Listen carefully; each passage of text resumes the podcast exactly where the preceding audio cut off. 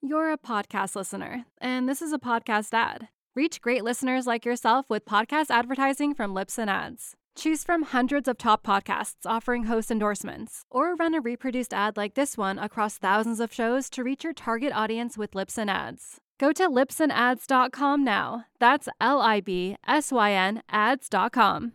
This episode of Punk Rock HR is sponsored by The Star Conspiracy. The Star Conspiracy is the B2B marketing agency for innovative brands creating the future of workplace solutions. For more information, head on over to thestarconspiracy.com.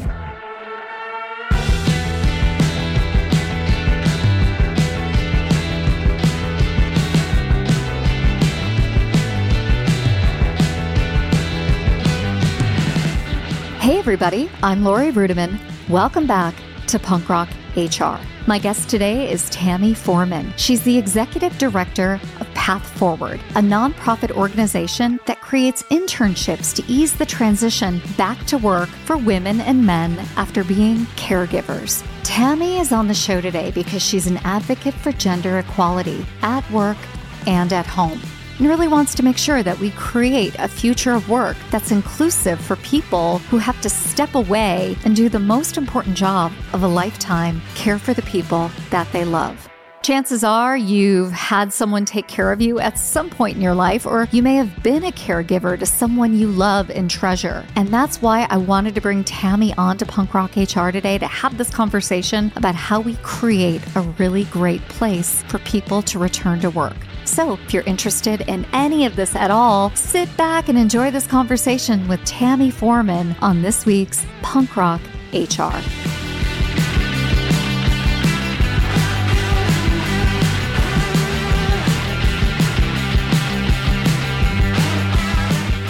Hey, Tami, welcome to the podcast. Thank you, Lori. I'm so excited to be here. Well, I am as well. Before we get started talking about caregiving and women in the workforce, why don't you tell everybody who you are and what you're all about? Yeah. Hi, I'm Tami Forman. I am the executive director of Path Forward. So, we're a nonprofit organization and we work with employers to help caregivers who've left the workforce restart their careers. And I have the best job in the whole world. Well, it's nice that you say that. That's pretty amazing. I feel like I have the best job in the world as a podcaster, so we can argue about that that offline. I feel like the word caregiver is so loaded with biases because a lot of people think of mothers, they think of women, but caregiving in 2022 can mean a lot of things. What does it mean to you? It can mean a lot of things, and it is coded and it is gendered, which is part of why we exist because women are 12 times more likely than men to be out of the workforce to accommodate caregiving. So it's absolutely a gendered part of the conversation. But the reason we use the word caregiver because we do serve men, women, people of all gender identities, and people who've left the workforce for childcare, certainly, that's the vast majority. But there are people who've left the workforce for elder care. Maybe they were sick. Maybe they had to move across the country for a family's work opportunity. Maybe they're a military spouse and they've had multiple deployments. But all of those things come back to this idea of like focusing on family and making a work sacrifice, as many do, for the sake of the home and the people who you love.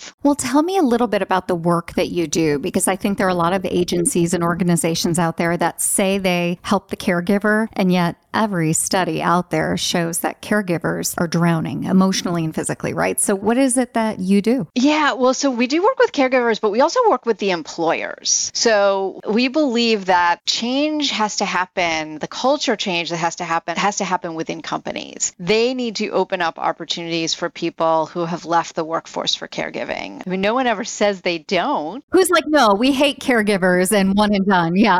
right. But you've got a manager who's making hiring decisions and looking at resumes, and they've got a resume on their desk that has a two year gap or a five year gap or a 10 year gap, right? Someone hasn't worked in 10 years, and they're like, well, no way, right? Like, no way I'm going to hire that person. Recruiters aren't even going to send him that resume because they know he's not going to consider that candidate. So we work with the HR folks, the recruiting folks, and the hiring managers themselves to get them to examine that bias, think about all of the great skills and experiences that people get out of the workforce workforce that they can bring back into their career and all of the talent that they're missing out on by overlooking those resumes over and over and over again. So, when your organization is called in for an engagement, what particularly do you do? I mean, is it education? Is it role playing? Do you just berate the hell out of people for not doing a great job at hiring caregivers? Because, like, sign me up for that job. I'll do that.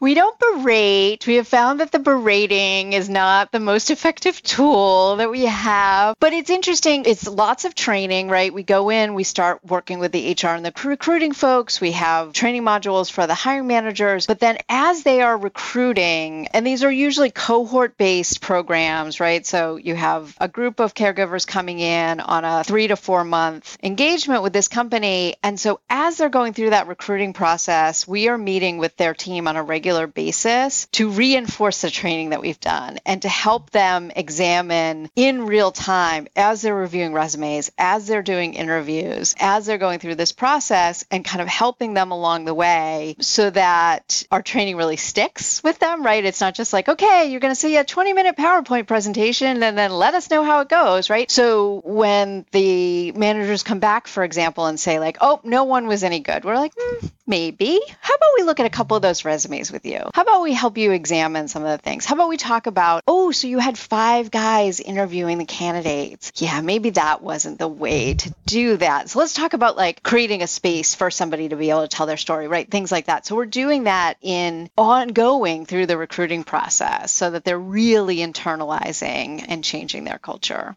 Well, it certainly makes sense, but I do wonder about that individual, that hiring manager, that person in a position of power who is like, yeah, I looked at these resumes and, you know, three of the candidates haven't worked in the past decade. Uh, two of the candidates certainly don't even know what Slack is, right? Like there's like these little things that tend to come up. And so if and when I hire these individuals, I'm going to have to invest a ton just to get them up to speed. And chances are they're going to stay for two to three years if we're lucky and then bounce. So, how do you overcome that kind of cynicism or skepticism, which has got to be common in every engagement you go to? Yeah, I mean, there is some of that. It's interesting. I mean, I do think there are a lot of people, going back to your question about berating, I mean, there are a lot of managers who want to, right? They do see, like, they have caregivers in their life too, right? And they do want to be part of these programs. They're afraid, right? The thing that gets a manager in trouble at work more than any other thing is a bad hire, right? If you're going to get in trouble work, bad trouble, you hired some, right? Like they're very risk averse when it comes to hiring, very emotional decision making, which of course ramps up bias, right? When we're in this emotional space of feeling like, oh, I don't know, I'm taking a risk. That mm-hmm. doesn't feel great, right? So part of it is working with the HR departments to de-risk, right? That's why they're, you know, three, four month engagements, giving a permission structure from the executives. Hey, we're doing this. This is a good idea. We also have training around onboarding and giving feedback and all of those things. And what's so interesting is that even the most skeptical managers are like some of the biggest champions because the mm-hmm. people they find, we have an 80% conversion rate. 80% of the people go through one of our programs get converted.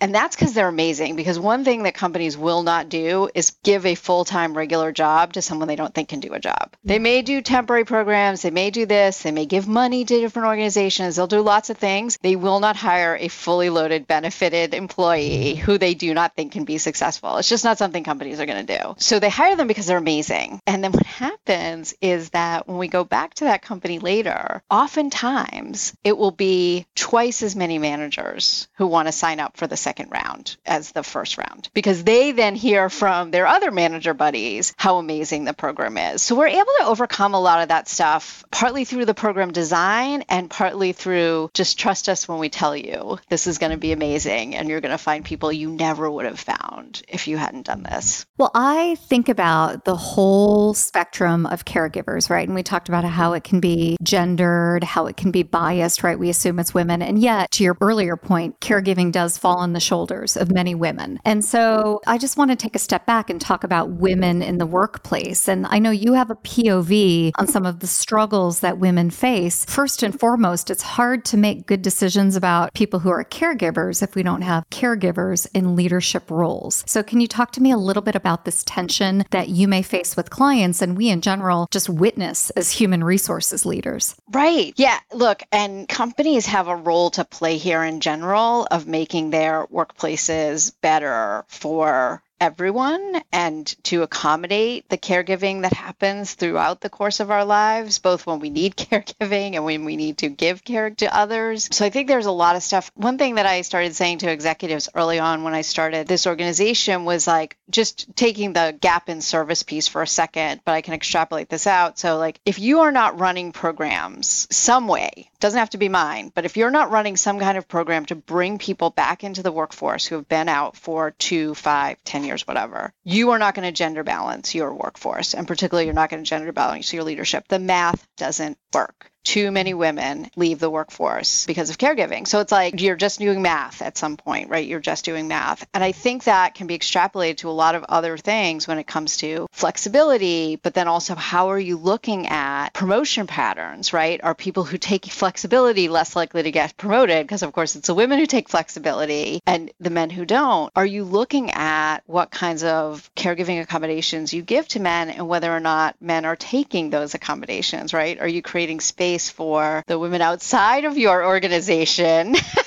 right? This is where it gets real hard for a lot of executives, right? Because, like, well, I want my men working as much as they can, but that impacts their wives who might be at someone else's company. But meanwhile, the women at your company are struggling because their husbands, we're all connected. We sure are. We sure are. And it's so messy. And I just wonder if your program and similar programs around the world, frankly, are what we need to move the world of work forward. They're one piece of it, right? So that's the way I would say it. They're one piece of it. Like I've always felt like there's multiple levers that we all need to be pulling on, right? We need to make it easier for people who have caregiving to stay in the workforce in the first place if they want to, right? We work with a lot of people who would have stayed in their career if there had been some flexibility, if their partner had been more supportive. The long list of things that had they had those supports, they would have stayed. So are we making it easier for people who want to stay to stay? Are we making it easier for people to to women, particularly, to maybe not leave the workforce, but take a step back in terms of responsibility, but then ramp back up again, right? The mommy track often became like, okay, you can have some flexibility, but then we'll never see you again. Like, can we think more holistically about people's careers across a life cycle that is not just like you have to be on an escalator or forget it, right? You're either on an escalator or a treadmill. Like, well, maybe there's some other ways to think about, like some different metaphors to think about how we could manage a career. Right. You know, I think about all of these programs out there and I wonder if they're really forcing systemic change or if they're just band aids. So I just want to leave that question there because that I think will give you a really good intro to your answer just there. But if we really want to force change in the world, I often come to this place myself where I'm like, do we just need to burn it all down?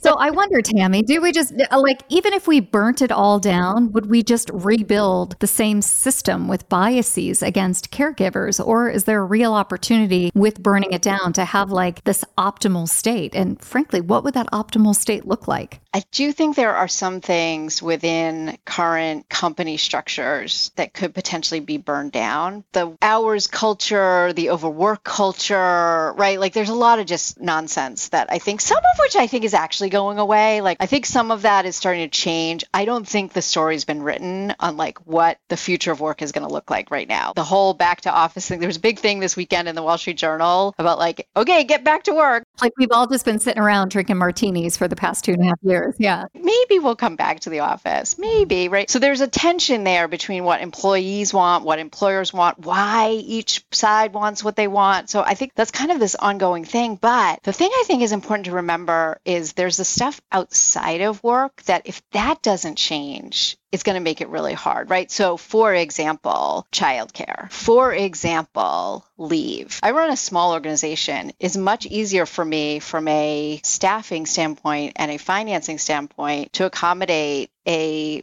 employee going on leave in New York than it is someone in I don't know, Wisconsin or Ohio, because we have paid leave in New York. Everybody pays into the system and employees get paid to be on leave. And I don't have to finance that myself as a small business owner. So there's things we could be doing at a social level around leave and child childcare. Oh my God. Zero to two, nothing available. Two to five, meh, kind of, sort of depends, right? Five to 12, after school, summer, summer. These are huge problems and really difficult and disproportionately impact women over and over, lather, rinse, repeat. So I think part of the problem in burning down a system of any kind is that when it gets rebuilt, some of the things that we didn't care about before, we still don't care about when we rebuild. And I often think of caregiving like that. You know, caregiving is one of those things where nobody's really thinking about it on a day to day level unless they're doing it. And that's maybe a lack of empathy in our society. I don't know. You tell me, why isn't caregiving something we talk about all the time? Because chances are, if you live a life, if you wake up in the morning and take a breath, you're going to be a caregiver at some point, no matter who you are. So why isn't it something that's top of well, mind? Well, not only are most people going to be a caregiver, everybody had care at one point and probably will again in their life, right? So everyone needs care. It comes back to the gender problem. There's also a racial aspect to this. We desperately, desperately want care to be free. We desperately want it to just be something that women and disproportionately women of color will do for little to no money. Like there is a level of that that sits under a lot of these things that I think is part of it. And coming back to the do you burn it all down, right? Like there are things in the current structure of the way companies have been constructed that go back to a time when that was more normal or felt more normal or seemed more normal or whatever. And so it takes some undoing of those structures to which some companies are doing, some companies aren't. We'll see how, you know, who's coming out on the other side of some of these discussions, right? I also think it's because of the way our the way the US economy is structured in terms of how labor sort of benefits are conferred. Most things tend to go to the most privileged workers, the workers who companies want the most, right? So plenty of professionals have paid leave, for example, and other kinds of benefits and flexibility and always have. But getting those spread more evenly within our society is something that's difficult because of the way that is structured. It makes it tricky because companies will do things to keep people happy. They will do things to retain workers. They will do things to attract the best talent, right? You do see companies today talking about remote only as a talent acquisition tool. But when you structure it that way, it doesn't confer evenly across the economy to all workers. Tami, your organization focuses on this concept called returnships. Can you tell us what that is? Yeah, so returnships are, broadly speaking, programs that are designated usually for people who've left the workforce for caregiving, which can be broadly defined as we've talked about, but they're temporary generally. There's a few that hire into regular jobs, but they're generally three, four, five month stints in a company. Generally, the company runs it in a cohort model, so they'll bring in five, ten, maybe 20 people at a time. So similar to a college internship. The best way to think about it is like if a college internship is for someone starting their career, a returnship is for someone returning to their career. So the model is very similar, right? Two, three, four months, cohort style, so group of returners going through it at the same time. And then, unlike a college internship, much higher conversion rate. So the college interns go back to school usually at the end of the summer, but in a returnship, oftentimes companies are looking to fill positions that they have. So about 80% of our graduates get hired by that company. And the ones who don't go on and get great jobs at other companies because they've now refreshed and reinvigorated and have great new work stories to tell when they go into interviews. So it has been a positive across employers and returners many times. I think there have got to be organizations or entities or components of companies out there that are doing a really good job with caregiving or someone who at least can show us that there's potential out there to do it right. So, can you think of an example across your expertise of someone anywhere who is like, yeah, I'm taking an insightful approach to the intersection of caregiving and work? Yeah, so we started working with Amazon pre pandemic. So, we started working with them, I think, back in 2018 ish to help them on the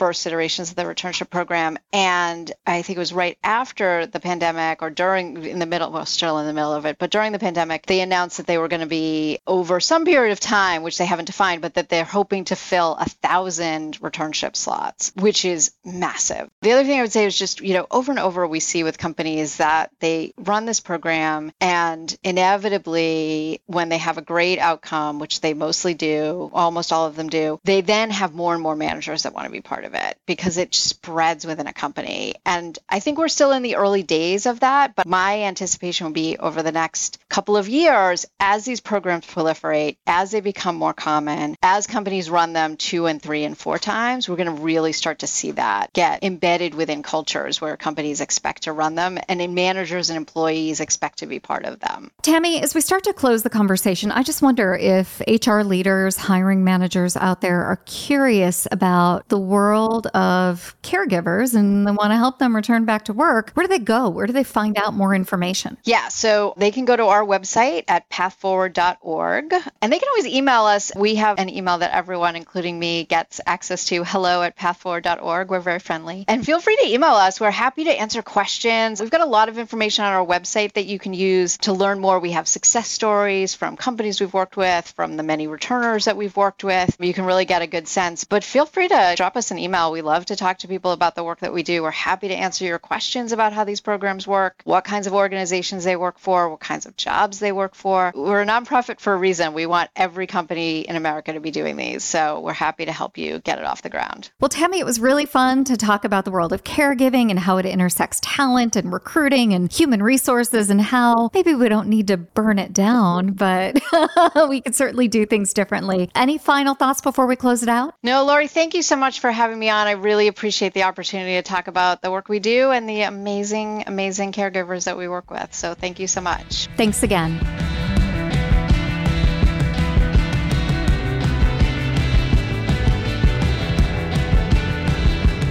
Hey, everybody. I hope you enjoyed this episode of Punk Rock HR. We are proudly underwritten by the Star Conspiracy.